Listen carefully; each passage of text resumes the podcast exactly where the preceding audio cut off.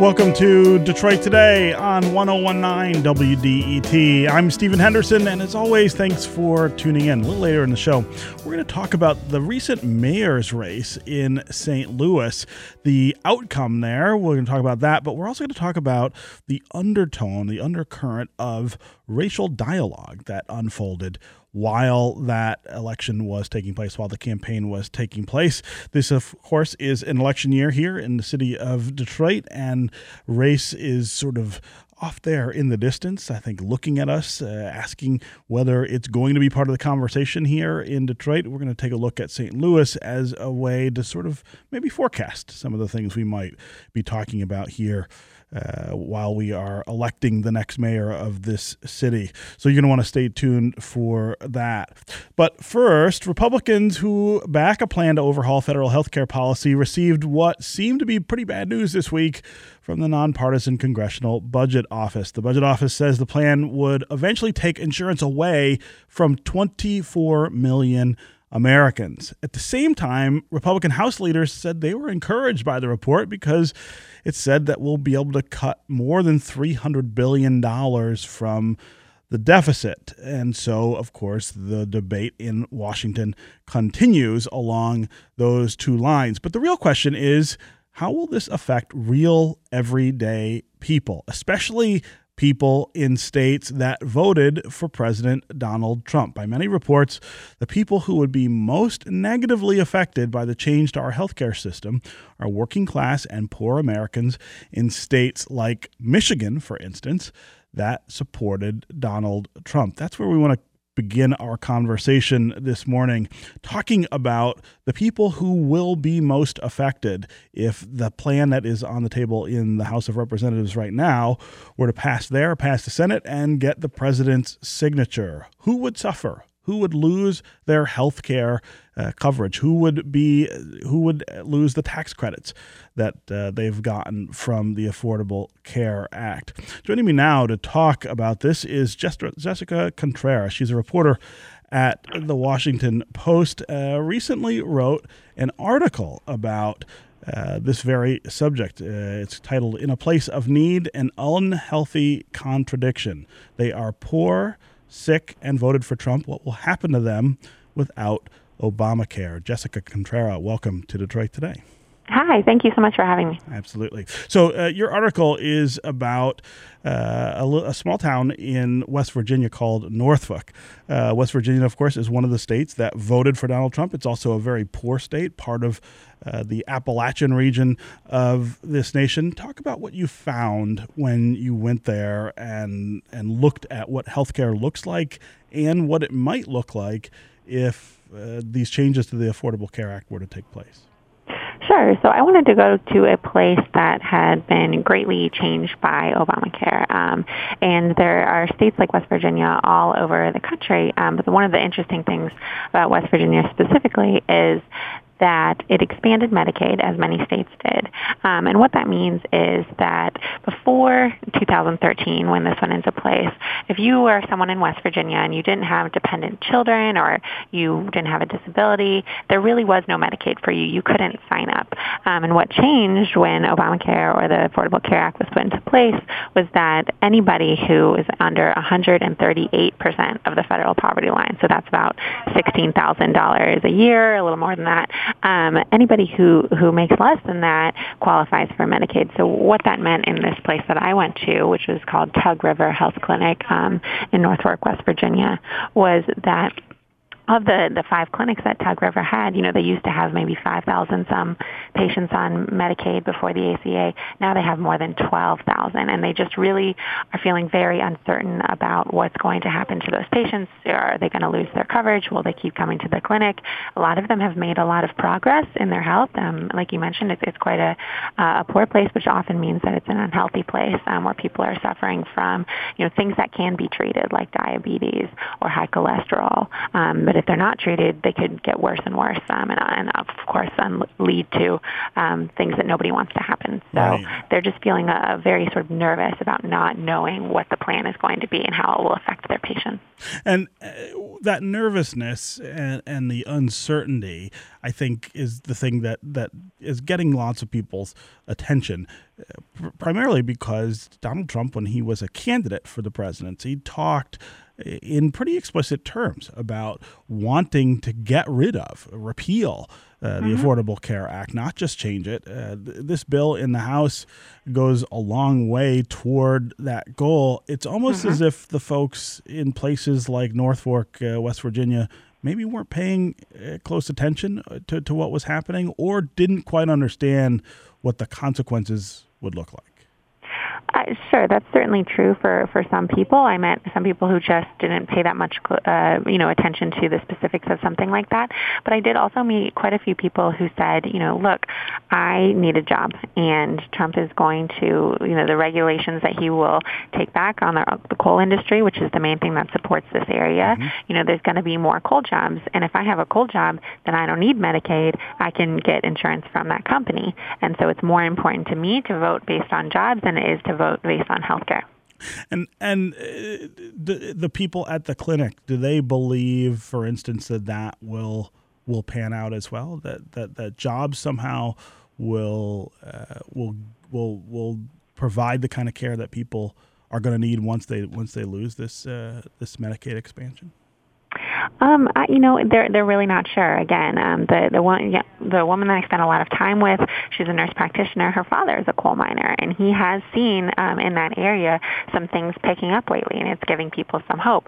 You know, what she doesn't know is how long that will last. They, this is a place that has seen, um, you know, the booms and busts of coal for sure. years and years, um, and you know, it's just not something that's going to be that reliable to them. Yeah. Um, so there's just a lot of uncertainty on all levels there. Yeah, uh, this is Detroit today on 1019 WDET. I'm Stephen Henderson.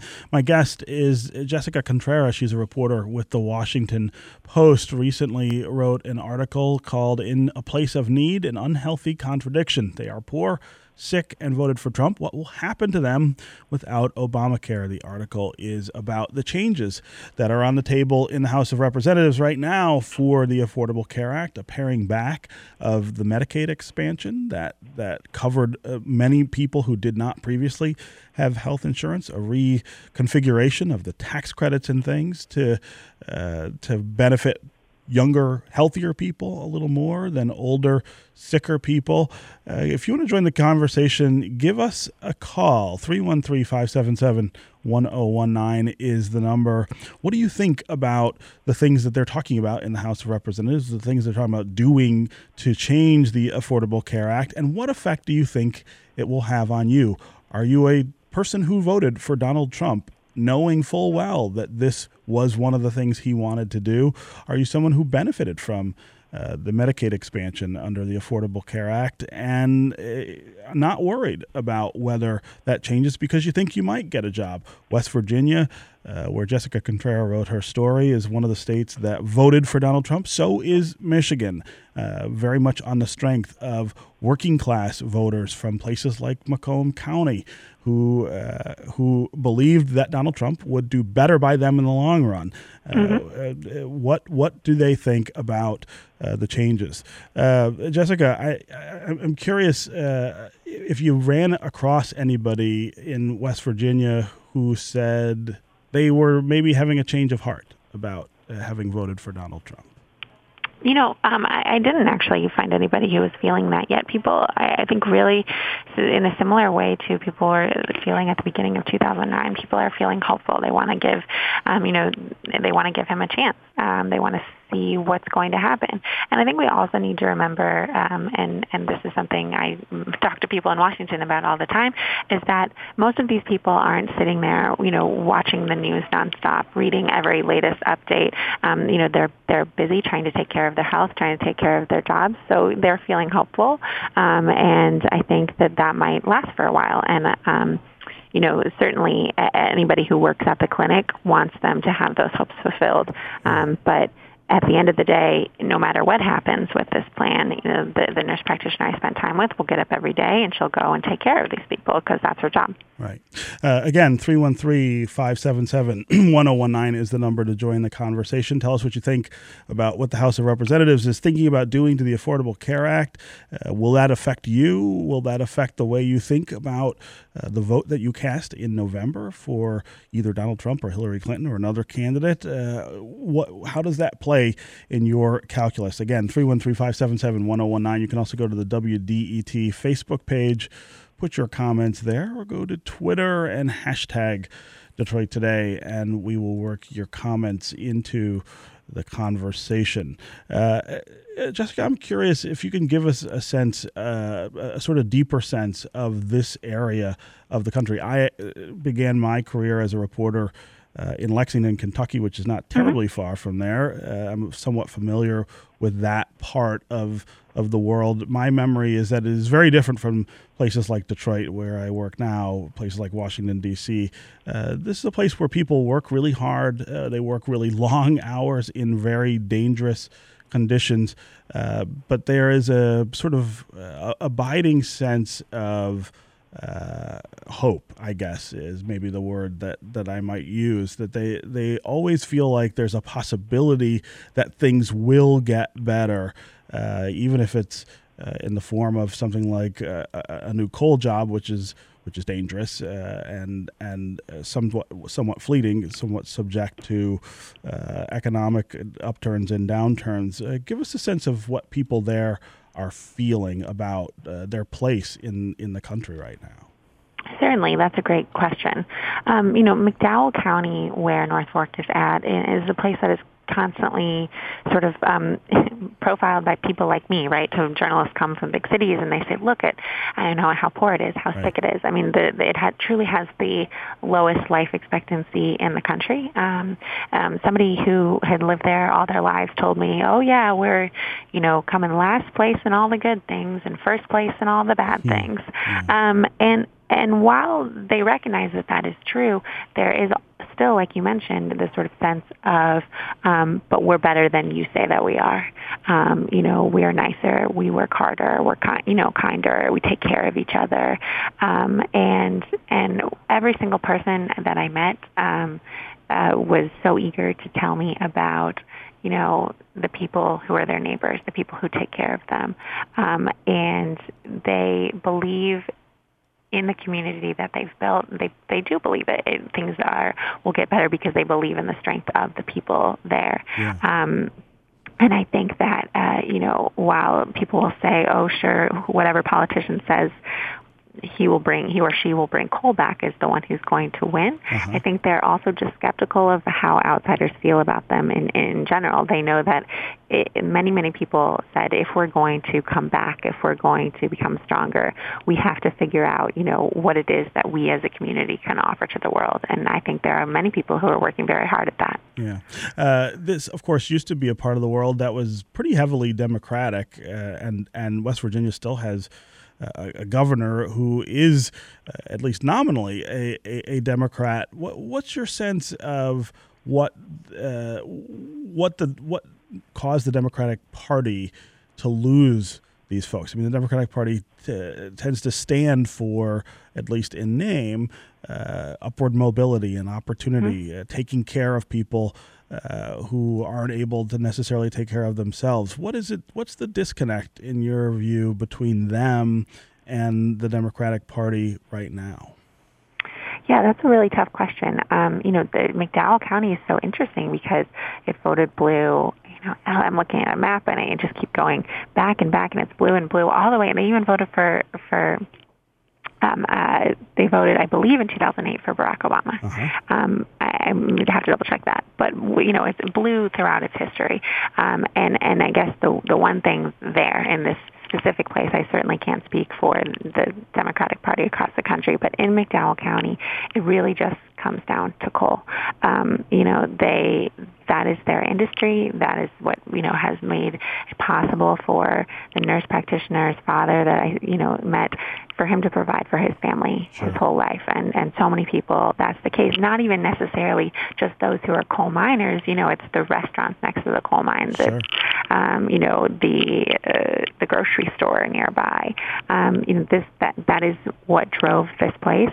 And so when it was clear that, um, you know, Barack Obama was going to put into place regulations that were going to um, change the way the coal industry worked, and that person pretty much the, became the enemy for them. Um, and, and many people uh, shared that with me.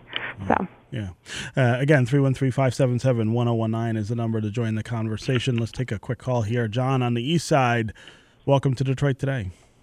Thank you. So Uh-huh. I I have a question about the, the, the people that I keep hearing that they're going to lose their health insurance. Isn't it more likely that they're going to opt out and not paying the premiums? Uh, great question, John. Uh, Jessica So, Contreras- and then and on top of that, is this also going to be the people that would not be drawing on the health system, but let's say they cut themselves at home, then they are going to have to go to the hospital, and who's going to pay for it now that they opted out of the insurance? Right. Uh, John, uh, both really great questions. Uh, Jessica Contreras, I'll give you a, a crack at uh, answering those. Sure. Yeah. So there there are two different things that we're talking about here. Um, you certainly, uh, with this new plan, uh, there's no longer a mandate, right, that you have to have insurance. So some people will be choosing, I'm actually not going to pay for that. I'm going to use my money elsewhere. Um, other people, especially people who qualify for something like Medicaid, which is public insurance, um, it's not going to be a choice for them. You know, and at some point, it, you know, we're going to change the qualifications for right now anybody who makes under 138% of the poverty line in, in many states, um, they get Medicaid, and that will change. So fewer, pe- you know, there, it's going to be up to the states um, to figure out sort of who's going to stay on and who's not. In a state like West Virginia, um, that is really struggling financially, um, from what people told me, it seems like almost certain that there's going to need to be a fewer number of people on that public insurance. So some people aren't going to be necessary. They're not opting out. They're going to be told you don't get this anymore. Right. And that was um, just the, the people that I was spending time with in West Virginia who are on Medicaid. Yeah. Okay, Jessica Contrera, reporter with the Washington Post. Thanks very much for being with us on Detroit Today. Thank you so much. Have a good one. Absolutely. All right, when we come back, we're going to continue the conversation about the Affordable Care Act replacement plan. And now we're going to focus on how it will affect people right here in Michigan. Stay with us and stay with us on the phones 313 577 1019. We'll be right back on Detroit Today.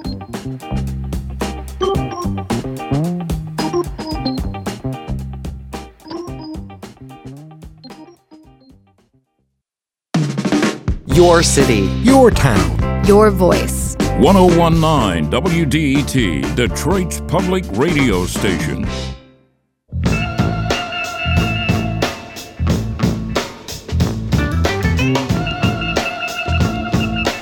You're listening to Detroit Today on 1019 WDET. I'm Stephen Henderson, and as always, thanks for tuning in. You know, it is time for WDET's spring fundraiser. It's going on right now.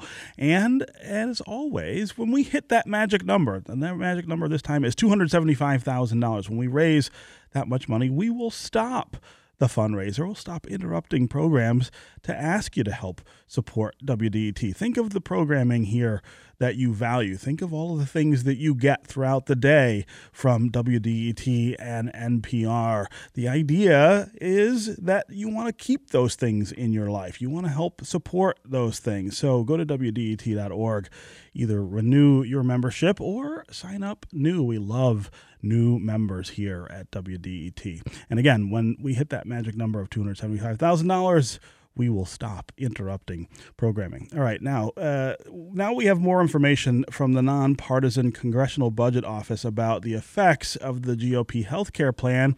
What do we know about what it will mean for people here in Michigan? What will this look like in a state that a voted for Donald Trump uh, to be president of the United States, but also as a state that took advantage of the Affordable Care Act's Medicaid expansion and has seen a growth, a tremendous growth in the number of people who are covered by that. What will happen if the plan that's on the table in the House of Representatives now passes passes the Senate and gets the president's signature? Joining me to talk about that is Marianne Udow-Phillips. She is the director of the Center for Healthcare Research and Transformation. Welcome back to the program. Great to be here. Absolutely. Uh, so let's just start with with uh, that that question I just asked. What will what will this look like in Michigan, and how will that be different from other states. Uh, of course, uh, not every state took advantage of the ACA the way we did, uh, and and not every state has the same demographics that we do here in in Michigan. So, talk about what this looks like locally. Right. So, uh, you're absolutely right. Uh, in many ways, Michigan would be even more affected by these changes than many other states. Every state will be affected, and based upon the analysis from the Congressional Budget Office, we know that in every state there will be more people who are uninsured under this proposal than there are under the Affordable Care Act. But that does have big impacts in Michigan. So we actually have taken a look at the population who have received coverage under the Affordable Care Act. Let's start with the Medicaid population. We have about 660,000 people right now who have gotten coverage under the Affordable Care Act for Medicaid. That's mm-hmm. in the Healthy Michigan plan. And we expect that if this act were to pass, that over time, uh, just about all of those people would lose that coverage. Yeah. Um, because the state would have to, could keep them on, but they'd have to pay much higher cost than they're paying right now. Yeah. So that, that's huge. And one of the complaints that I remember hearing about the Medicaid expansion when it was passed as part of the ACA was that eventually it would shift those costs or more of the cost to the states. Uh, up up front, uh, the, the the the program had a lot of federal dollars coming right. to states to help pay for that, and over time, states were going to be asked to be paying more and more of that. It seems like the thing that now is on the table, the idea that's now on the table, exacerbates that problem by pushing more of the burden onto states sooner. That's absolutely right. So, under the Affordable Care Act, the federal government would have continued to pay 90 percent of the cost of people who got the Medicaid expansion, the Healthy Michigan population, and that was going to be on an ongoing basis. What this proposal would do would be to change that starting in 2020 so that the federal government would pay what is the old traditional match rate for Michigan, which is about 64, 65% right now. Right. So that's a, a big transfer of cost to the state.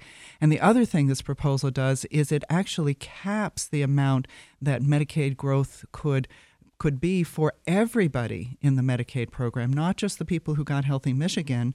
And that would also be a big transfer in cost to the state. So even people under the old Medicaid program could start to lose coverage or have fewer services covered in this proposal. Yeah.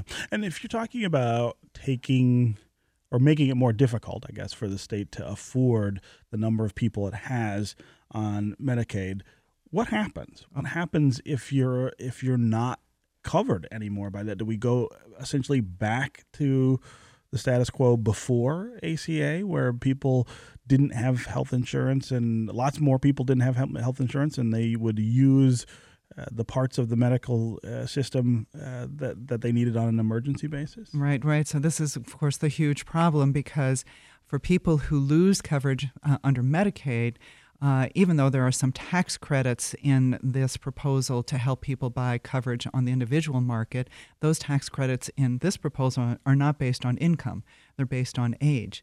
And it is possible that there could be some young people who could buy coverage on the individual market with those tax credits, but many of those uh, who have Medicaid today would not be able to afford coverage and they would end up being uninsured. That's certainly what the Congressional Budget Office said and all other analysts. And that does mean that we would go back to a system where hospitals are required to take care of anybody who comes into the emergency room, but people wouldn't be getting preventive care or on, ongoing treatment for chronic disease uh, or all the other things would, would help them to stabilize their health care. So there'd be more uncompensated care in hospitals uh, and frankly, fewer people who could be productive citizens. We know from economic analyses of the impact of the Medicaid expansion on Michigan that were done by the Institute for Health Policy and Innovation at, at the University of Michigan. It's been a big economic boost for the state of Michigan in many ways, not just because of health care, but because people are now working because they don't have to worry about healthcare costs. Right, right. Uh, this is Detroit Today on 1019 WDET. I'm Stephen Henderson. My guest is Marianne Udow-Phillips, Director of the Center for Healthcare Research and Transformation. We are talking about the plans in the House of Representatives to reconfigure the Affordable Care Act to pare back the Medicaid expansion that was part of the ACA, to reconfigure the marketplaces that were established uh, by the ACA. What is that going to look like here in the state of Michigan? And we want to hear from you. Do you feel like your health coverage will change as a result of what the House is talking about? Are you worried that it will change?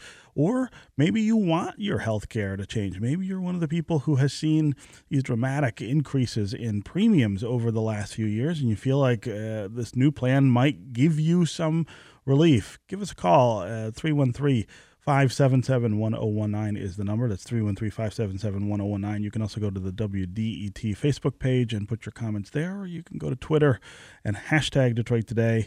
We will work your comments into the conversation. Tell us what you think about this debate in Washington uh, about health care. How will it affect you here in Michigan? Uh, Marion, I want to ask you about uh, this this question of the marketplaces that were established uh, by the ACA. They have not been they have not been wildly successful, and I think it's it's fair to argue that they've been the least successful part of the ACA. One of the problems that we've seen is that insurers are less enthusiastic about participating in that marketplace uh, because there aren't enough there aren't enough diverse groups of people in those marketplaces. You've got older, sicker people in heavier numbers in those marketplaces uh, than than was anticipated. Talk about what the changes in Washington would do to those marketplaces. Would they make that would they make those marketplaces more appealing to more insurers, or would we see, would we continue to see people stepping back, just withdrawing from it? Yeah, so you know, so a couple of things because I want to distinguish a little bit about the effects of the marketplace in Michigan. Unlike many states, actually, the marketplace in Michigan has been pretty it's successful. It's actually working. Yeah, yeah we had we've had even this year we had ten issuers. We had 100 plans for people across the state to choose from, and the rates have been reasonable, and people have gotten 87% of those in Michigan got a tax credit to make that coverage affordable. So here it's worked reasonably well.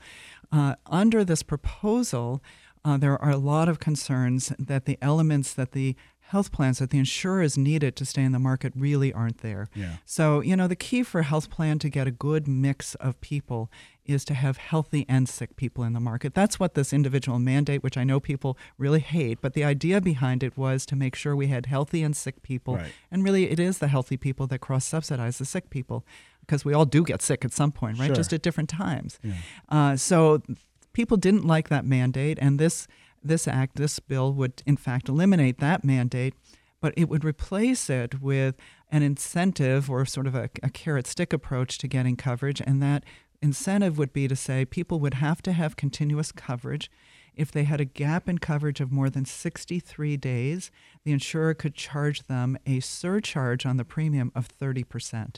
Wow. Now, what what the concern about that is is that the people who are most likely to pay that surcharge, frankly, are the people who are who need coverage, who are sick. Yeah. If you are healthy and you look at that and say, "Oh, I've been out of coverage for 2 months," which is not that uncommon really in this particular market, you would say, I'm not gonna. I'm gonna take my chances. I'm not gonna pay that surcharge. So actually, this has the potential to make the work, those risk pools worse, and to cause more insurers to leave the market and for premiums to go up. And in fact, the Congressional Budget Office office estimates that premiums would go up considerably, at least in the first few years. Yeah. Uh, 313 577 1019, again, is that number to join the conversation. Talk about what you think will happen to your health coverage if the House plan uh, to tinker with the Affordable Care Act uh, were to pass there, pass the Senate, and get the president's signature. Uh, would you lose coverage? Would you would you lose tax credits? Um, or maybe you're in the position uh, of some people that this would be better for you. Again, 313 577 1019 is the number. You can also go to the WDET Facebook page or go to Twitter and hashtag uh, Detroit Today. We'll try to work your comments into the conversation. Cheryl in Monroe, welcome to Detroit Today. Hello. Hi, how are you? Good. Um, really concerned about this issue. my daughter, who suffers from schizophrenia, um, has that because it just happened to her. She did not go out and do drugs and mess up her brain. And so mental health is a real issue. Somehow it needs to be separated from people who do do drugs and they're addicted. Um, they all need help, but the ones who have these mental illnesses seem to get mixed up in the fact that, you know, some people think they did it to themselves. Mm. So too bad for you. But right now, my daughter is extremely stable. She's contributing to society.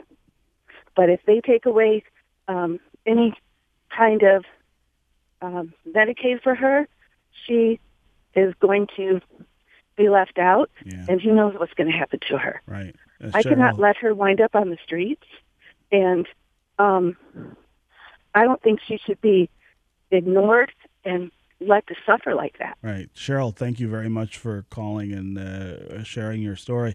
Uh, Marianne Udow-Phillips, I think that's the fear that, that lots of people have is disruption. It's that uh, we, we've moved to a place where a lot of people who used to fear not having access to healthcare have it this disruption could push them back uh, into that uncertainty, that uh, space of uncertainty. Absolutely. And also, one of the things that's not been as well reported about what's included in this proposal, uh, this House Republican proposal, uh, is that they would eliminate the requirement for Medicaid to cover what's known as essential benefits.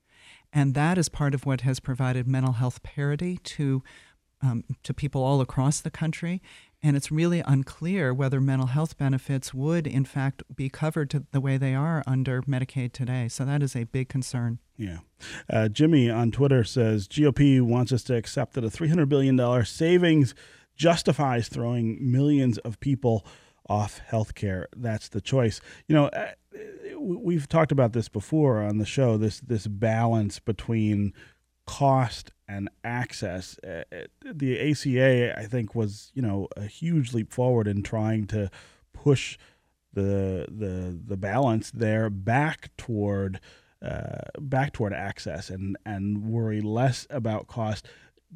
But what the House GOP is doing, it's sort of unclear whether they're pushing it back toward lowering costs. I mean, it, it does say that we would save that 300 billion, but it doesn't account for how much more it would cost us to have people without insurance in the numbers that they would. Right, that's right. And, and again, I think we really have to talk about what we mean when we talk about cost and savings, right? So, under this proposal, this House Republican proposal, they would repeal virtually all the taxes that were included in the Affordable Care Act to pay for things like the tax credits and the Medicaid expansion and things like that.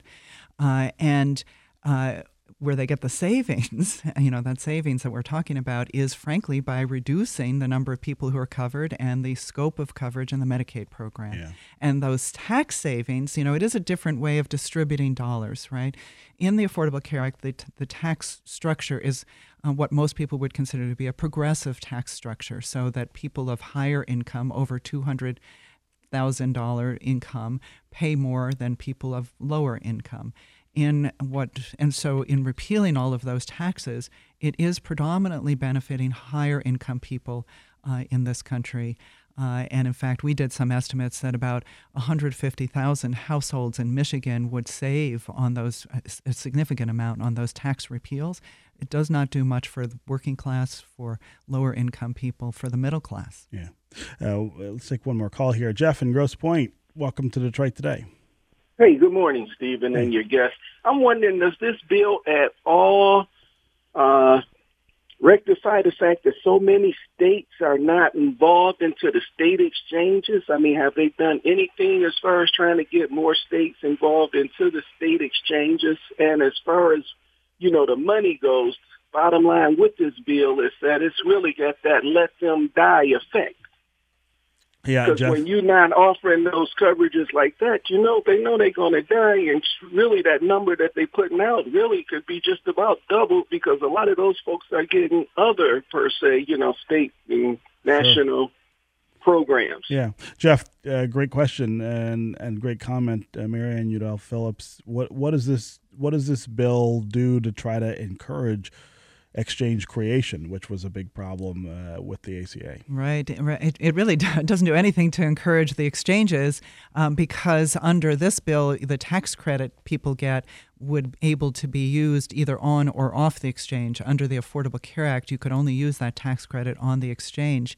Uh, and it actually will make because because it repeals the types of health plans that uh, health plans have to offer, it will actually make it harder for consumers to compare health plans. There, will be much more variety in the health plans, which could mean for some people they can get a lower cost with lower benefits health plan. It'll just make it harder for people to compare. So uh, the exchanges become much less relevant in this uh, in this proposal. Yeah. Okay, Marianne Udow-Phillips, Director of the Center for Healthcare Research and Transformation. Thanks as always for being here on Detroit Today. Great to be here. Thanks, Steve. All right. Up next, we're going to talk about last week's controversial mayoral primary in the city of St. Louis and how modern issues of race and class shaped that election. We have an election coming up here in the city of Detroit this year. Is it going to look like what happened in St. Louis? Stay with us on Detroit Today.